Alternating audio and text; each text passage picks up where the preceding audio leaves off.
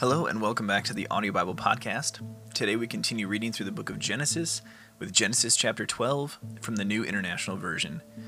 Genesis 12. The Lord had said to Abram, Go from your country, your people, and your father's household to the land I will show you. I will make you into a great nation, and I will bless you. I will make your name great, and you will be a blessing. I will bless those who bless you and whoever curses you, I will curse, and all peoples on earth will be blessed through you. So Abram went, as the Lord had told him, and Lot went with him. Abram was seventy five years old when he set out from Haran. He took his wife Sarai, his nephew Lot, all the possessions they had accumulated, and the people they had acquired in Haran, and they set out for the land of Canaan, and they arrived there.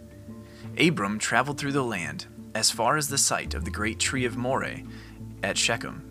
At that time, the Canaanites were in the land. The Lord appeared to Abram and said, To your offspring I will give this land. So he built an altar there to the Lord, who had appeared to him. From there he went on toward the hills east of Bethel, and pitched his tent, with Bethel on the west and Ai on the east. There he built an altar to the Lord, and called on the name of the Lord. Then Abram set out and continued toward the Negev. Now there was a famine in the land and Abram went down to Egypt to live there for a while because the famine was severe. As he was about to enter Egypt, he said to his wife Sarai, I know what a beautiful woman you are. When the Egyptians see you, they will say, This is his wife. Then they will kill me, but will let you live. Say you are my sister, so that I will be treated well for your sake, and my life will be spared because of you. When Abram came to Egypt, the Egyptians saw that Sarai was a very beautiful woman and when Pharaoh's officials saw her, they praised her to Pharaoh, and she was taken into his palace. He treated Abram well for her sake, and Abram acquired sheep and cattle, male and female donkeys, male and female servants, and camels. But the Lord inflicted serious diseases on Pharaoh and his household because of Abram's wife Sarai.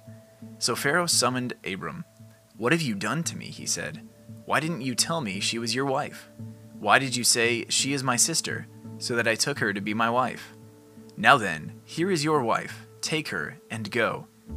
Then Pharaoh gave orders about Abram to his men, and they sent him on his way with his wife and everything he had. Thank you for tuning in to the Audio Bible Podcast today. This has been Genesis chapter 12 from the Word of God.